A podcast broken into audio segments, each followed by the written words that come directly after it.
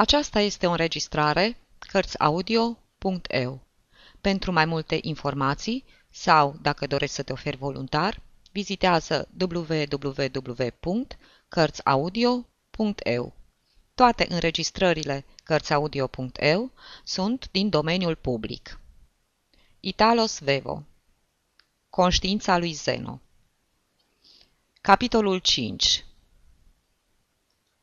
Istoria căsătoriei mele În mintea unui tânăr dintr-o familie burgheză, concepția despre viață se asociază cu aceea a carierei. Iar, în cea din tâi tinerețe, carieră înseamnă aceea lui Napoleon. Fără ca, pentru aceasta, să-i treacă cuiva prin cap că ar putea deveni împărat, pentru că pot semăna cu Napoleon, rămânând mult, chiar mult mai prejos de el.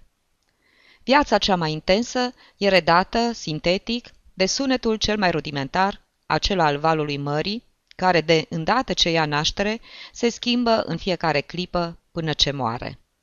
Mă așteptam de aceea ca și eu să mă transform și să dispar în tocmai ca Napoleon și cavalul. Viața mea nu putea oferi decât o singură notă, fără niciun fel de variație, îndeajuns de înaltă și pe care unii mi-o invidiau dar îngrozitor de plicticoasă. Prietenii mi-au păstrat de-a lungul întregii mele vieți aceea stimă și cred că nici chiar eu, de când am atins vârsta rațiunii, nu mi-am schimbat prea mult părerea pe care mi-am făcut-o despre mine însumi. Și poate că ideea de a mă căsători să-mi fi venit tocmai datorită oboselii de a emite și de a asculta acea unică notă. Cine n-a trecut încă prin asta, socoate căsătoria mai importantă decât este în realitate. Tovarășa pe care și-o alege va reînnoi, înrăutățind sau îmbunătățind propria rasă în copii, dar mama natură, care tocmai asta și vrea și care n-ar putea ajunge la acest rezultat pe o cale fără ocolișuri, deoarece în clipele acelea nu ne gândim deloc la copii, ne face să credem că, datorită soției, ne vom înnoi și noi, ceea ce e o iluzie curioasă, neautorizată de niciun text. Adevărul e că după căsătorie, cei doi soți trăiesc unul alături de celălalt, neschimbați, afară de cazul când începem să nutrim o anumită antipatie față de cei foarte deosebiți de noi și un sentiment de invidie față de cei ce ne sunt superiori. Nostim e că aventura mea matrimonială a deputat prin cunoștința viitorului meu socru, cu prietenia și admirația pe care i le-am închinat cu mult înainte de a afla că e tatăl unor fete de măritat. E limpede deci că, nu datorită unei hotărâri, am pornit spre ținta pe care o ignoram de altfel cu totul. Am început prin a neglija o fată despre care, câtva timp, crezusem că e tocmai ceea ce-mi trebuie și am rămas atașat de viitorul meu socru. Aș avea motive să cred chiar și în destin. Dorința de noutate care se lășluia în sufletul meu își găsea împlinirea în Giovanni Malfenti, un om foarte diferit de mine și de toți cei a căror tovărășie și amiciție o căutasem până atunci. Eu eram destul de cult, deoarece trecusem prin două facultăți și apoi trebuie avut în vedere și îndelungata mea inerție, pe care o consider deosebit de instructivă. El, în schimb, era un mare negustor, ignorant și activ. Dar ignoranța aceasta lui îi insufla forță și seninătate, iar eu îl priveam cu încântare, invidiindu-l. Malfenti avea pe atunci în jur de 50 de ani, o sănătate de fier, un trup înalt, enorm și cântărea mai mult de un quintal. Iar puținele idei care se învârteau prin capul lui mare le expunea cu atâta claritate, le diseca atât de stăruitor, aplicându-le, pe măsură ce le dezvolta, la atâtea noi afaceri curente, încât deveneau părți din el însuși, propriile membre și propriului caracter. De asemenea idei, eu eram foarte sărac și m-am împrietenit cu el în speranța că o să devin ceva mai bogat. Mă dusesem la Tergesteo în urma sfatului lui Olivi, care îmi spusesem că frecventarea bursei ar fi fost un minunat preambul la activitatea mea comercială și că de acolo aș fi putut să-i procur chiar și unele informații utile. M-am așezat la masa la care trona viitorul meu socru și nu m-am mai mișcat de acolo, părându-mi se că am ajuns la o adevărată catedră de comerț pe care o căutasem de atâta vreme. Și-a dat seama numai decât că îl privesc cu admirație și mi-a răspuns cu o prietenie pe care am socotit-o numai decât paternă. Să fi știut chiar din clipa aceea cum se vor termina până la urmă lucrurile? Când, entuziasmat în fața exemplului neobositei sale activități, i-am mărturisit într-o seară că vreau să mă eliberez de Olivii și să mă ocup singur de afaceri, m-a sfătuit să nu fac una ca asta, arătându-se chiar alarmat de intenția mea. Puteam să mă consacru comerțului, dar trebuia să mă țin tot timpul strâns legat de Olivii, pe care îl cunoștea. Era cât se poate de dispus să mă învețe, ba, notă chiar cu propria mână în carnetul meu reguli pe care le socotea suficiente pentru a face să prospere orice întreprindere. 1. Nu trebuie neapărat să știi să muncești, dar cine nu știe să facă pe ceilalți să muncească, piere. 2. Nu există decât o singură remușcare cu adevărat mare, aceea de a nu fi știut să-ți faci propriul tău interes. 3. În afaceri, teoria e deosebit de utilă, dar trebuie folosită numai după ce afacerea respectivă a fost lichidată. Cunosc aceste reguli, ca și multe altele, pe de rost, dar mie nu mi-au fost de niciun folos. Când admir pe cineva, încerc numai decât să-l imit. L-am copiat și pe Malfenti. Am dorit să fiu și mi-am închipuit că sunt foarte șiret. Odată, chiar am visat să fiu mai viclean decât el. Aveam impresia că am descoperit o eroare în organizația lui comercială. Am vrut să-i o împărtășesc imediat pentru a-i câștiga stima. Într-o zi, aflându-mă la masă la Tergesteo, l-am oprit tocmai când, discutând despre nu știu ce afacere, îl făcea dobitoc pe unul din interlocutori. I-am atras atenția că, după părerea mea, comitea o greșeală, arătându-și viclenia față de toată lumea. În comerț, omul cu adevărat viclean trebuia, după mine, să se poarte în așa fel încât să treacă dreptul neghiob. Începu să râde de mine. Faima de om viclean era cât se poate de folositoare, căci, până una alta, veneau la el o mulțime de oameni să-i ceară sfatul și aduceau informații de ultimă oră, în vreme ce el le dădea sfaturi foarte utile, consfințite de o experiență strânsă din evul mediu încoace. Câteodată avea prilejul, ca pe lângă informații, să vândă și unele mărfuri. În fine, și aici începu să urle, deoarece i se păru că a găsit, până la urmă, argumentul care trebuia să mă convingă. Pentru a vinde sau a cumpăra avantajos, toată lumea se adresa celui mai șiret. Singurul lucru pe care îl putea înădăștui de la un eghiob era acela de a-l convinge să renunțe la orice beneficiu dar marfa acestuia era totdeauna mai scumpă decât acelui viclean, deoarece mai fusese tras odată pe sfoară în momentul cumpărării. Eram persoana cea mai importantă, după el, de la acea masă. Mi-a împărtășit secretele lui comerciale, pe care nu le-am trădat niciodată. Încrederea lui era cât se poate de bine plasată, așa încât reuși să mă înșele de două ori și asta după ce definisem ginere. Prima dată și retenia lui mă costă, bineînțeles, ceva bani, dar Olivia a fost cel tras pe sfoară, așa că nu mi-a părut rău. Olivii mă trimisese la el pentru a căpăta, uzând de oarecare viclenie, unele informații și le-a căpătat. Le-a căpătat în asemenea formă că nu m-a iertat niciodată și, ori de câte ori deschideam gura să-i dau vreo veste, mă întreba. De unde ai aflat-o? De la socrul dumitale?" Ca să mă apăr, am fost obligat să-l apăr și pe Giovanni, așa că până la urmă m-am simțit mai curând în pielea celui care trage pe sfoară decât între acelui păcălit. Sentiment cât se poate de plăcut. Altădată însă am jucat chiar eu rolul imbecilului, dar nici atunci n-am fost în stare să-i port pică socrului meu.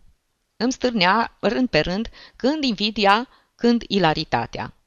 Vedeam în propria nenorocire aplicarea exactă a principiilor sale, pe care niciodată nu mi le explicase atât de bine. Găsi chiar și mijlocul de a râde împreună cu mine pe chestia asta, fără să mărturisească vreodată că m-ar fi tras pe sfoară și susținând că e obligat să râdă de latura comică a ghinionului meu. O singură dată mărturisi că îmi jucase acea festă și asta la nunta fiicei sale, Ada, nu cu mine, după ce băuse un pahar de șampanie, care produsese oarecare tulburare în trupul acela imens, adăpat în mod obișnuit doar cu apă curată. Atunci dădu pe față totul, răgnind cât îl ținea gura ca să-și învingă ilaritatea care îl împiedica să vorbească. Apare așadar decretul cu pricina. A bătut, calculam tocmai câți bani o să mă coste. În clipa aceea intră ginerele meu. Îmi mărturisește că vrea să se consacre comerțului. Iată un prilej minunat, îi spun. El se aruncă asupra documentului pentru a-l semna de teamă să nu apară Olivii dintr-o clipă într-alta și să-l oprească, așa că afacerea e încheiată. Începu apoi să mă ridice în slava cerului. Cunoaște clasicii pe de rost. Știe cine a zis asta și cine cealaltă. Să citească un jurnal, însă habar n-are. Era adevărat. Dacă aș fi văzut decretul acela, tipărit în colțul cel mai retras din cele cinci gazete pe care le citesc zilnic, n-aș fi căzut în cursă.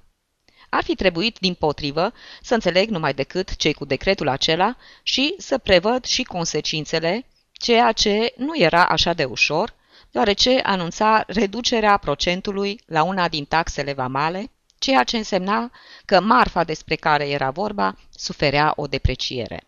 A doua zi, socrul meu își desminți mărturisirile și toată afacerea își recăpătă, povestită de el, fizionomia pe care o avusese înainte de ospățul acela. Vinul te face să inventezi, spunea el cu seninătate și rămânea hotărât că decretul cu pricina fusese publicat două zile după încheierea afacerii. Nu emise însă niciodată supoziția că, dacă aș fi văzut decretul, l-aș fi putut înțelege pe dos. Eram măgulit de lucrul acesta, dar nu mă cruțase din amabilitate, ci numai pentru că își imagina că toți oamenii care citesc ziarele se gândesc la propriile lor interese. În schimb eu, când citesc un ziar, mă simt transformat în opinie publică și văzând că e vorba de reducerea unei taxe vamale, mi-aduc aminte de Cobden și de liberalism. Și gândul acesta mă preocupă așa de mult că nici nu mai am timp să-mi amintesc de marfa mea. Odată însă mi s-a întâmplat să-i câștig admirația, tocmai eu, acela pe care îl cunoașteți, ba chiar datorită însușirilor mele celor mai reprobabile. Cumpărasem de câtva timp, și eu și el, parte din acțiunile unei fabrici de zahăr, de la care se așteptau minuni. Când colo, acțiunile scădeau, puțin de tot, dar în fiecare zi.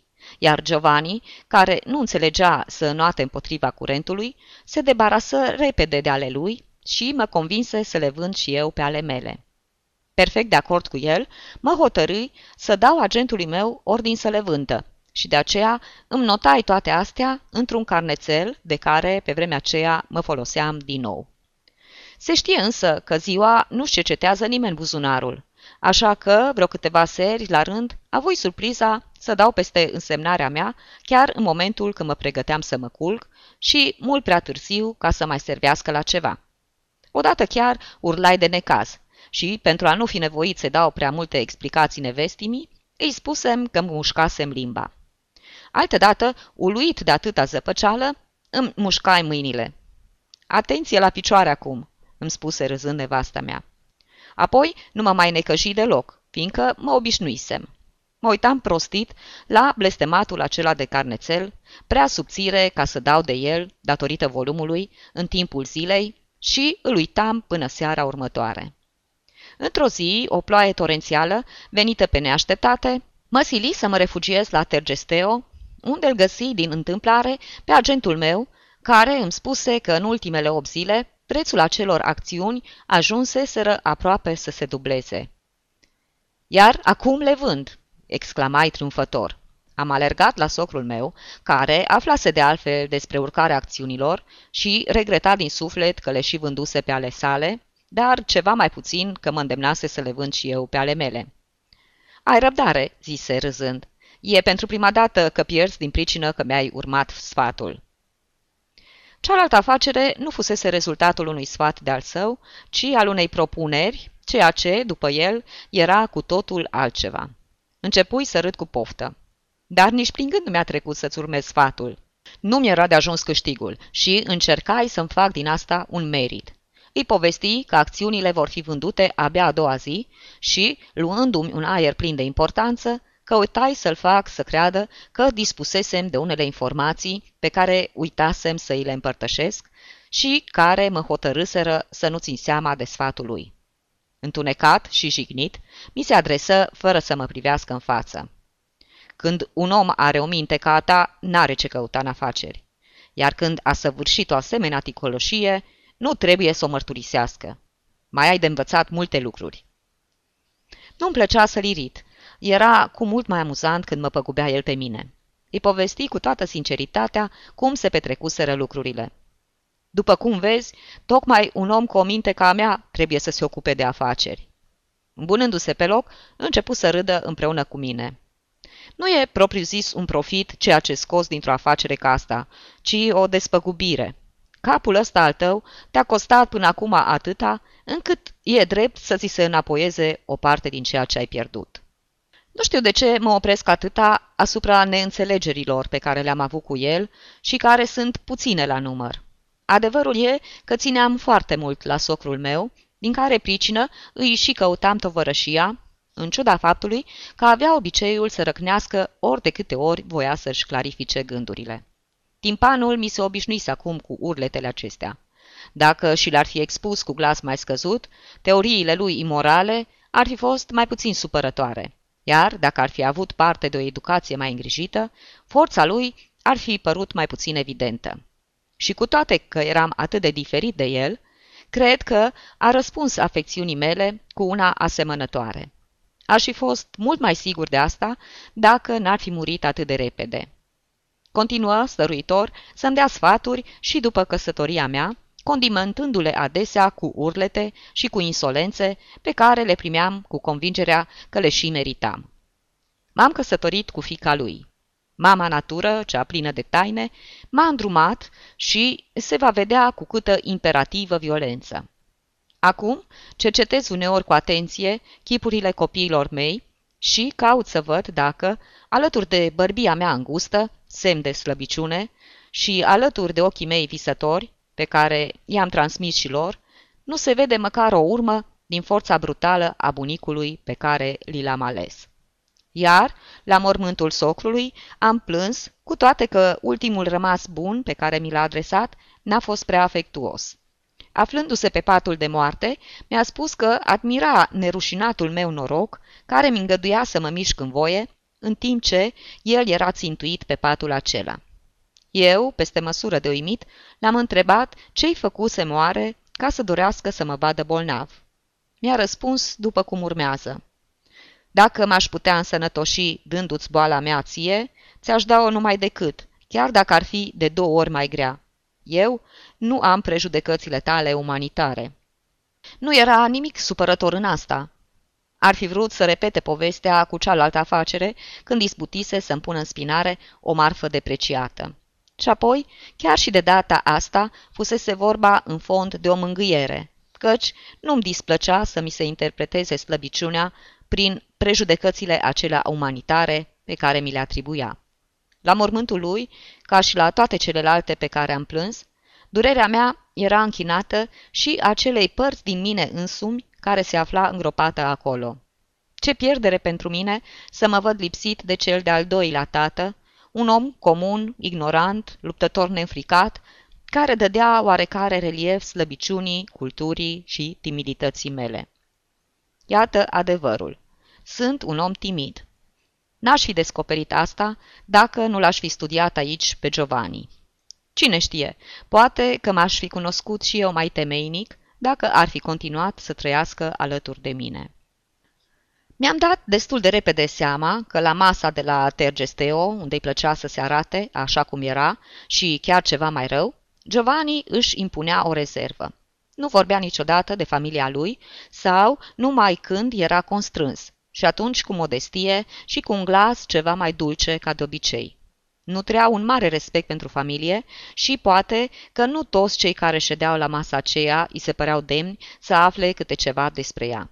Acolo am aflat numai că numele celor patru fiice ale lui începeau cu litera A.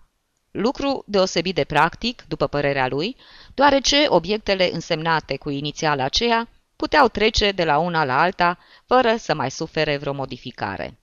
Se numeau, am învățat imediat numele acestea, Ada, Augusta, Alberta și Ana. Tot la masa din Tergesteo s-a povestit și că toate patru erau frumoase. Inițial aceea m-a impresionat mai mult decât ar fi meritat. Am visat mult la cele patru copile, legate atât de bine între ele datorită numelui. Ca și cum ar fi trebuit să fie livrate împreună. Inițiala spunea de altfel și altceva. Pe mine mă cheamă Zeno și aveam de aceea sentimentul că am să-mi iau nevasta de undeva de departe. A fost poate o întâmplare că, înainte de a mă prezenta în casa Malfenti, am pus capăt unei legături destul de vechi cu o femeie care ar fi meritat poate un tratament ceva mai bun. Dar o întâmplare care dă de gândit. Hotărârea de a mă despărți de ea fusese dictată de un motiv foarte neserios. Sărmana socotea că cel mai bun sistem de a mă lega cât mai strâns ar fi acela de a mă face gelos. Mie însă, bănuiala mi-a fost de ajuns ca să o părăsesc pentru totdeauna. Ea nu avea de unde ști că pe vremea aceea eram obsedat de ideea căsătoriei și că aveam impresia că noi nu ne puteam căsători numai din pricină că schimbarea, alături de ea, nu mi s-ar fi părut îndeajuns de mare. Bănuiala pe care reușise să mi-o strecoare în suflet, în mod deliberat, era o demonstrație a superiorității căsătoriei, unde asemenea suspiciuni nu trebuie să se ivească. Atunci când bănuiala aceea, de a cărei netemeinicie mi-am dat repede seama, început să se risipească, îmi aduse aminte și că era prea cheltuitoare. Astăzi, după 24 de ani de căsnicie onestă, nu mai sunt de această părere. Pentru ea însă a fost un adevărat noroc, deoarece, după câteva luni, s-a căsătorit cu un om foarte avut, dobândind schimbarea râvnită cu mult înaintea mea. Îndată după ce m-am însurat, m-am întâlnit cu ea în propria am casă, deoarece bărbatul ei era prieten cu socru meu. Ne întâlneam adesea, dar timp de mulți ani, adică atâta cât dură tinerețea noastră, între noi domni cea mai desăvârșită rezervă, nefăcând niciunul niciodată vreo aluzie la trecut. Acum câteva zile m-a întrebat pe neașteptate, cu fața încadrată de păr cărunt, îmbujorată ca în tinerețe. De ce m-ai părăsit?" Am fost sincer, deoarece n-am avut timpul necesar să scornesc o minciună. Nu mai știu, dar ignor încă atâtea lucruri din viața mea. Îmi pare rău, mi-a spus, iar eu mă pregăteam să mă înclin în fața complimentului pe care mi-l făgăduiau cuvintele ei. Acum, la bătrânețe, pare un om foarte amuzant. M-am ridicat cu greu. Nu era cazul să-i mulțumesc. Într-o zi am aflat că familia Malfenti se întorsese în oraș după o îndelungată călătorie de plăcere, care urmase după obișnuita lor ședere la țară pe timpul verii. N-am avut timp să fac niciun demers pentru a fi introdus în casa lor, deoarece mi-a luat-o înainte Giovanni. Mi-a arătat scrisoarea unuia dintre prietenii săi intimi, care cerea vești despre mine. Acesta fusese tovarășul meu de studii și ținusem foarte mult la el, atâta timp cât îl crezusem destinat să devină un mare chimist. Acum însă nu mă mai interesa absolut deloc, deoarece se preschimbase într-un mare negustor de îngrășăminte, postură în care nici nu-l cunoșteam. Giovanni m-a invitat la el acasă, tocmai pentru că eram prietenul acestui prieten al său și, se înțelege, nici prin gând nu mi-a trecut să protestez. Mi-aduc aminte de acea primă vizită ca și cum aș fi făcut-o ieri. Era o după-amiază posomorâtă și rece de toamnă. Și mi-amintesc până și senzația de ușurare pe care am simțit-o în atmosfera călduță a casei când mi-am scos pardesiul. Era ca și cum aș fi ajuns chiar atunci în port. Chiar și acum mai sunt în admirația orbirii acelea neasemuite pe care o luam pe vremea aceea drept clar viziune. Alergam după salvare, după o situație legitimă. Era adevărat că în inițiala A erau cuprinse patru fete, dar trei din ele aveau să fie eliminate numai decât, iar, în ceea ce o privea pe a patra, avea să fie supusă și ea unui examen sever. Aveam să fiu un judecător cât se poate de aspru. Deocamdată însă n-aș fi putut să spun nici ce însușiri mi-ar fi plăcut să aibă și nici defectele pe care le-aș fi detestat. În salonul vast și elegant, cu mobile în două stiluri diferite, dintre care unul Ludovic al XIV-lea și celălalt venețian, bătut din belșug cu aur, chiar și pe părțile acoperite cu piele, împărțit de către aceste mobile în două părți, așa cum se obișnuia pe vremea aceea, am găsit-o numai pe Augusta, care citea lângă una din ferestre. Îmi întinse mâna. Îmi știa numele și în cele din urmă îmi spuse că eram așteptat, pentru că taică său îmi anunțase vizita. Apoi dădu fuga să-și cheme mama. Iată că dintre cele patru fete cu aceeași inițială, una, în ce mă privea, era ca și moartă. Cum de puteau spune că era frumoasă? Primul lucru pe care îl observai la ea era un strabism atât de pronunțat, încât, dacă te gândeai la ea după ce nu o văzusești câtva timp, o caracteriza întru totul. Avea apoi un păr nu prea bogat, blond, dar de o culoare mohorâtă, fără pic de lumină, iar chipul nu cu totul lipsit de grație, dar cam plin totuși pentru vârsta ei. În puținele clipe cât am rămas singur, mi-a spus, dacă și celelalte trei seamănă cu asta... Puțin după aceea, grupul fetelor se reduse la două. Una din ele, care intră împreună cu mama, nu avea decât opt ani. O fetiță drăguță, cu părul cârlionțat, luminos, lung și lăsat pe spate. Datorită chipului ei plinuț și gingaș, părea un înger dintre aceia căzuți pe gânduri, atâta timp cât nu vorbea, așa cum și imagina Rafaelo Sanzio. Soacra mea, iată, până și eu încerc o oarecare reținere când e vorba să vorbesc despre ea cu prea multă libertate. Țin de foarte multă vreme la ea, deoarece mi-e mamă, dar sunt pe cale de a povesti o întâmplare veche în care ea n-a jucat rolul de prietena mea, însă nu înțeleg să-i adresez nici chiar în opusculul acesta, pe care nu-l va vedea niciodată, cuvinte lipsite de respect. De altfel, intervenția ei a fost așa de neînsemnată, încât aș fi putut chiar să o uit. O mică lovitură, la momentul potrivit, nu mai puternică decât era nevoie, ca să mă facă să-mi pierd echilibrul meu nesigur. L-aș fi pierdut poate și fără intervenția ei.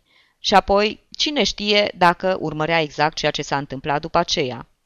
E atât de bine educată, încât nu îi se poate întâmpla așa ca soțul ei, să bea prea mult și apoi să-și dea secretele în vileag. Adevărul e că n-a făcut niciodată asemenea lucruri, așa că sunt pe cale de a relata o poveste pe care nu o cunosc prea bine. Nu știu de aceea dacă faptul de a mă fi insurat cu aceea din fetele ei pe care nu o doream, se datorește și reteniei ei sau prostiei mele. Pot mărturisi însă că pe vremea acelei prime vizite, Soacră mea era totuși o femeie frumoasă. Era elegantă prin însuși felul ei de a se îmbrăca, de un lux care nu-ți lua câtuși de puțin ochii. Totul în ea era armonios și lipsit de orice stridență.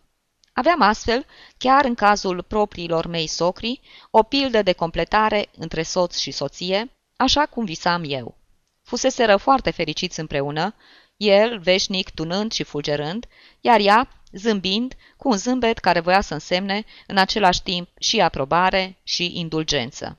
Ea își iubea bărbatul așa de impunător și el trebuie să o fi cucerit și să o fi păstrat în veșnica lui goană după afaceri bune. Nu interesul o lega de el, ci o adevărată admirație, o admirație pe care o împărtășeam și eu și pe care tocmai de aceea o înțelegeam cu ușurință. Atâta energie ce se cerea cheltuită într-un cadru atât de restrâns, o colivie unde nu se afla decât o marfă și doi inamici, cei doi contractanți, unde veșnic luau naștere și ieșau la iveală noi combinații și legături, dinamiza viața în mod miraculos. El îi povestea totul despre afacerile sale, iar ea era atât de bine educată, încât nu-i dădea niciodată vreun sfat, de teamă să nu-l abată din drum. El avea nevoie de asemenea asistență mută și uneori alerga acasă să-și debiteze monologul, încredințat că se ducea să ceară sfatul nevestei. N-a fost o surpriză pentru mine când am aflat conșela, că ea știa și că nu-i purta pică. Eram însurat de un an când într-o zi Giovanni, tulburat la culme, îmi povesti că rătăcise o scrisoare de mare importanță și voi să se uite prin niște hârtii pe care mi le încredințase, sperând să o regăsească printre ele. Când colo, la câteva zile după aceea, îmi povesti foarte vesel că o găsise chiar în portofelul său. Era de la o femeie?" îl întreba eu, iar el îmi făcu un semn că da, dând din cap și lăudându-se cu norocul lui. Iar eu, ca să mă apăr, într-o zi când eram acuzat că pierdusem niște hârtii, spuse soacrei și nevestei mele că nu puteam avea norocul lui socru meu, ale cărui hârtii se întorceau singure în portofel. Soacră mea începu să râdă cu atâta poftă că nu mai avui niciun fel de îndoială că scrisoarea cu pricina fusese pusă la loc chiar de ea. Era limpede că în legătura lor asta nu însemna nimic. Fiecare om înțelege dragostea în felul lui și a lor, după părerea mea, nu era felul cel mai stupid. Doamna Malfenti mă primi cu multă amabilitate. Se scuză că fusese nevoită să o aducă și pe micuța Ana, care nu putea fi lăsată pentru câtva timp și cu altcineva.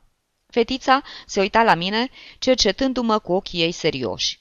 Când se întoarse Augusta, așezându-se pe o mică sofa din fața celei pe care stăteam eu și doamna Malfenti, micuța se duse și se culcă pe genunchii surioarei, de unde mă observă tot timpul cu o stăruință care mă distră atâta timp cât nu știu ce gânduri roiau prin căpșorul acela. La început, conversația nu fu deosebit de amuzantă. Doamna Malfenti, ca toate persoanele bine crescute, era destul de plicticoasă când o întâlneai pentru prima oară. Mă întreba, de altfel, și prea multe lucruri despre prietenul meu, care, după cum lăsa să se înțeleagă, m-ar fi introdus în casa lor, dar eu nu-i mai ținea minte nici măcar numele de botez. Intrară în sfârșit Ada și Alberta. Respirai ușurat. Erau frumoase amândouă și aduseră în salonul acela lumina care lipsise până atunci. Amândouă brune, înalte, zvelte, fără să semene una cu alta. Alegerea pe care o aveam de făcut nu era grea. Alberta avea pe atunci puțin mai mult de 17 ani. Avea însă, ca și mama ei, deși era brună, pielea trandafirie și transparentă, ceea ce dădea chipului ei un aer și mai copilăresc. Ada, în schimb, era o femeie adevărată cu ochii ei serioși, într-o față atât de albă încât părea albăstrie, și cu părul ei, bogat și ondulat, dar pieptănat cu grație și severitate. E greu să descoperi pașnicile începuturi ale unui sentiment ce devine atât de violent mai târziu, dar sunt sigur că, în ce mă privește, n-a fost vorba de așa zisul cu de fudră. Lovitura aceea de trăsnet, totuși, a fost înlocuită de convingerea pe care am avut-o imediat, cum că Ada era femeia de care aveam nevoie și care avea să-mi aducă sănătatea fizică și morală pe calea sfintei monogamii. Când mă gândesc acum la toate astea, rămân uimit că nu s-a produs lovitura aceea de trăsnet și că a existat, în schimb, asemenea convingere. Se știe că noi bărbații nu căutăm la soția noastră calitățile pe care le adorăm și le disprețuim totodată la amantă. S-ar părea, deci, că nu mi-am dat seama de la început de grația și de frumusețea Adei și că eram încântat să admir alte calități, atribuindu-i seriozitate, ba chiar și energie, adică aceleași calități, dar oarecum îndulcite, pe care le apreciam la tatăl ei. Dat fiind că, după aceea am crezut, cum mai cred și azi, că nu m-am înșelat și că Ada a avut încă din copilărie asemenea calități, mă pot considera un bun observator, dar un bun observator întrucâtva orb. La acea primă întâlnire m-am uitat la Ada animat de o singură dorință, aceea de a mă îndrăgosti de ea, deoarece trebuia să trec și prin asta ca să o pot lua de nevastă. Și am pornit la treabă, cu energia pe care o dedic întotdeauna practicilor mele igienice. N-aș putea determina clipa când am realizat acest lucru. Poate chiar în răstimpul scurt al acelei prime vizite. Giovanni trebuia să le fi vorbit mult fetelor despre mine. Ele știau, printre altele, că trecusem de la facultatea de drept la cea de chimie pentru a mă întoarce, din păcate, la prima. Căutai să explic. Se știa că atunci când te limitezi la o facultate, cea mai mare parte din ceea ce se poate cunoaște rămâne ascunsă sub vălul ignoranței. Și spuneam, dacă, în clipa de față, nu m-ar copleși seriozitatea vieții, nu spuse însă că seriozitatea aceasta nu o simțeam decât de puțină vreme, adică de când luasem hotărârea să mă însor, aș trece încă și acum din facultate în facultate. Apoi, ca să stârnesc hazul, adăugai că era curios că părăseam o facultate tocmai în momentul când începeau examenele. Era o pură întâmplare, spuneam cu surâsul celui care vrea să lase să se înțeleagă că e vorba de o exagerare. Căci adevărul e că trecusem de la o facultate la alta în cele mai variate anotimpuri.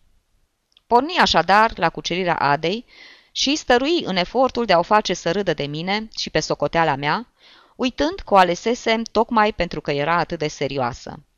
Sunt un om oarecum bizar, dar, în ochii ei, trebuie să fie apărut de-a dreptul dezechilibrat. Vina nu însă în întregimea mea, ceea ce se vede și din uh, faptul că Augusta și Alberta, pe care nu le alesesem, mă judecară altfel. Dar Ada, care tocmai pe vremea aceea dădea dovadă de atâta seriozitate, încât frumoșii ei ochi se roteau în căutarea omului pe care ar fi trebuit să-l îngăduie în cuibul ei, era incapabilă să-l iubească pe cel care stârnea râsul. Și râdea, râdea îndelung, chiar prea îndelung, iar râsul ei acoperea de ridicol pe cel care îl provocase. Era o adevărată inferioritate a ei, asta, și până la urmă i-a dăunat, dar mi-a dăunat mai întâi mie. Dacă aș fi știut să tac la vreme, poate că lucrurile ar fi luat altă întorsătură. Între timp, aș fi lăsat-o și pe ea să vorbească, aș fi văzut-o în adevărata ei lumină și ar fi putut să mă vadă și ea. Cele patru fete stăteau pe mica sofa, destul de înghesuite, cu toate că Ana se așezase pe genunchii Augustei. Erau frumoase, așa împreună. Constatai lucrul acesta cu o mulțumire lăuntrică, văzând că sufletul meu era atât de pornit spre admirație și iubire. Cu adevărat frumoase. Culoarea ștearsă a Augustei avea menirea să dea relief culorii brune a părului celorlalte. Vorbisem de universitate și Alberta, care era în penultima clasă de liceu, începu să povestească despre materiile ei de studiu. Se plânse că întâmpina mari dificultăți la latină. I-am spus că nu mă miram, fiindcă era o limbă nu tocmai potrivită pentru femei.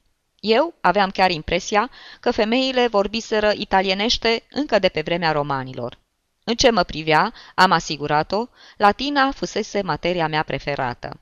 Puțin după aceea, am avut neprevederea să rostesc un citat în latinește, pe care Alberta a fost nevoită să-l corecteze. Adevărată nenorocire. Nu i-am dat însă nicio importanță, atrăgându-i atenția că, atunci când va avea la spate vreo 10 semestre universitare, va trebui să se ferească și ea să spună citatele în latinește. Ada, care fusese nu de mult cu Giovanni în Anglia, unde stătuse câteva luni, ne-a povestit că multe fete din țara aceea știau latinește. Apoi, cu aceeași voce serioasă de totdeauna, lipsită de orice muzicalitate, puțin mai joasă decât cea la care te-ai fi așteptat de la persoana ei micuță și delicată, ne-a povestit că în Anglia femeile erau cu totul altfel decât la noi. Se asociau în scopuri de binefacere, religioase, ba chiar și economice. Ada fusese îndemnată să vorbească de către surorile ei, care voiau să audă din nou lucrurile acelea, uluitoare pentru niște fete din orașul nostru în vremea aceea. Ca să le facă plăcere, Ada ne-a vorbit despre femeile acelea prezidente, ziariste, secretare și propagandiste politice, care urcau la tribună ca să vorbească în fața câtorva sute de auditori, fără să roșească și fără să-și piardă cumpătul când le întrerupea cineva sau când își vedeau argumentele combătute. Povestea simplu, cu puțină culoare, fără nicio intenție de a provoca mirarea sau râsul cuiva. Îmi plăcea vorba ei simplă, mie care, de îndată ce deschideam gura, denaturam și lucruri și persoane, fiindcă altfel mi s-ar fi părut inutil să vorbesc. Fără a fi un orator, aveam ceea ce se cheamă boala vorbitului. A vorbi, pentru mine, însemna un eveniment de sine stătător și de aceea nu putea fi condiționat de niciun alt eveniment. Dar nu tream o ură deosebită pentru perfidul Albion și mi-a manifestat-o fără a fi teamă că aș putea o ofensa pe Ada, care, de altfel, nu arătase nici ură, nici dragoste pentru Anglia. Stătusem și eu în Anglia câteva luni, dar nu cunoscusem niciun englez din lumea bună, deoarece în timpul călătoriei rătăcisem cele câteva scrisori de recomandație căpătate de la unii prieteni de afaceri ai tatei. Din care pricină, la Londra, frecventasem numai câteva familii franceze și italiene, convins că toate persoanele cum se cade din orașul acela veniseră de pe continent. Cunoștințele mele de limbă engleză erau foarte limitate.